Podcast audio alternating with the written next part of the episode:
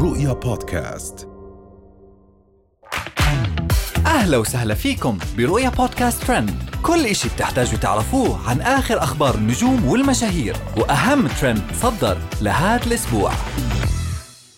هند القحطاني تتغزل في عيونها وشفايفها. مروج الرحيلي منفعلة على المتابعين بسبب ولاعة غيداء اللبنانية مع ندى القحطاني بالبرقع. وأخيرا انفصال أحمد فهمي وهنا الزاهد يتصدر الترند نشرت مشهورة ال social media السعودية الهاربة هند القحطاني مقطع فيديو جديد لها على حسابها في سناب شات وهي تتغزل في نفسها وفي شكلها وهي تسوي مكياج لوجهها. وصارت تتغزل في كل مكان من وجهها وهي تسوي المكياج وتسولف عن جمال عيونها وبشرتها وخدودها حتى أنها وصلت لشفايفها وتغزلت فيهم قدام الناس. وكثير من التعليقات والهجوم اللي صار عليها بسبب الفيديو وصار الناس يتمسخرون ويقولون إنها تسوي نفس الإعلانات المصرية.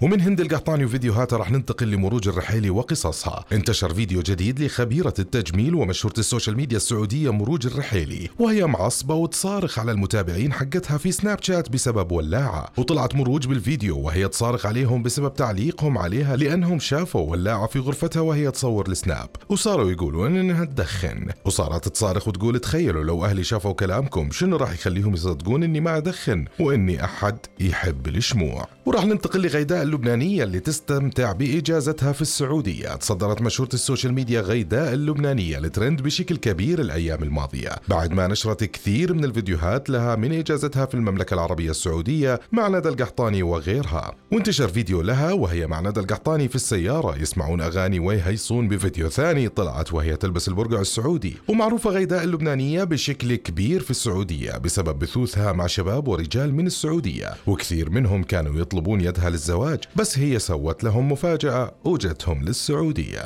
وأخيرا راح ننتقل لخبر انفصال هنا الزاهد وأحمد فهمي اللي تصدر الترند أعلنت الفنانة المصرية المعروفة باسم باربي مصر هنا الزاهد خبر انفصالها عن زوجها الفنان سفاح الجيزة أحمد فهمي بشكل نهائي بعد زواج استمر لأربع سنوات. وانتشر خبر الانفصال بشكل كبير على منصات التواصل الاجتماعي وبين المتابعين اللي عبروا عن حزنهم على هذا الانفصال. ولكن الغريب هو أن أحمد فهمي ما علق على خبر الانفصال أبدا ومستمر ينزل قصص عن فلسطين والأحداث. وهي كانت أهم أخبارنا لليوم. بنشوفكم الحلقة الجاي.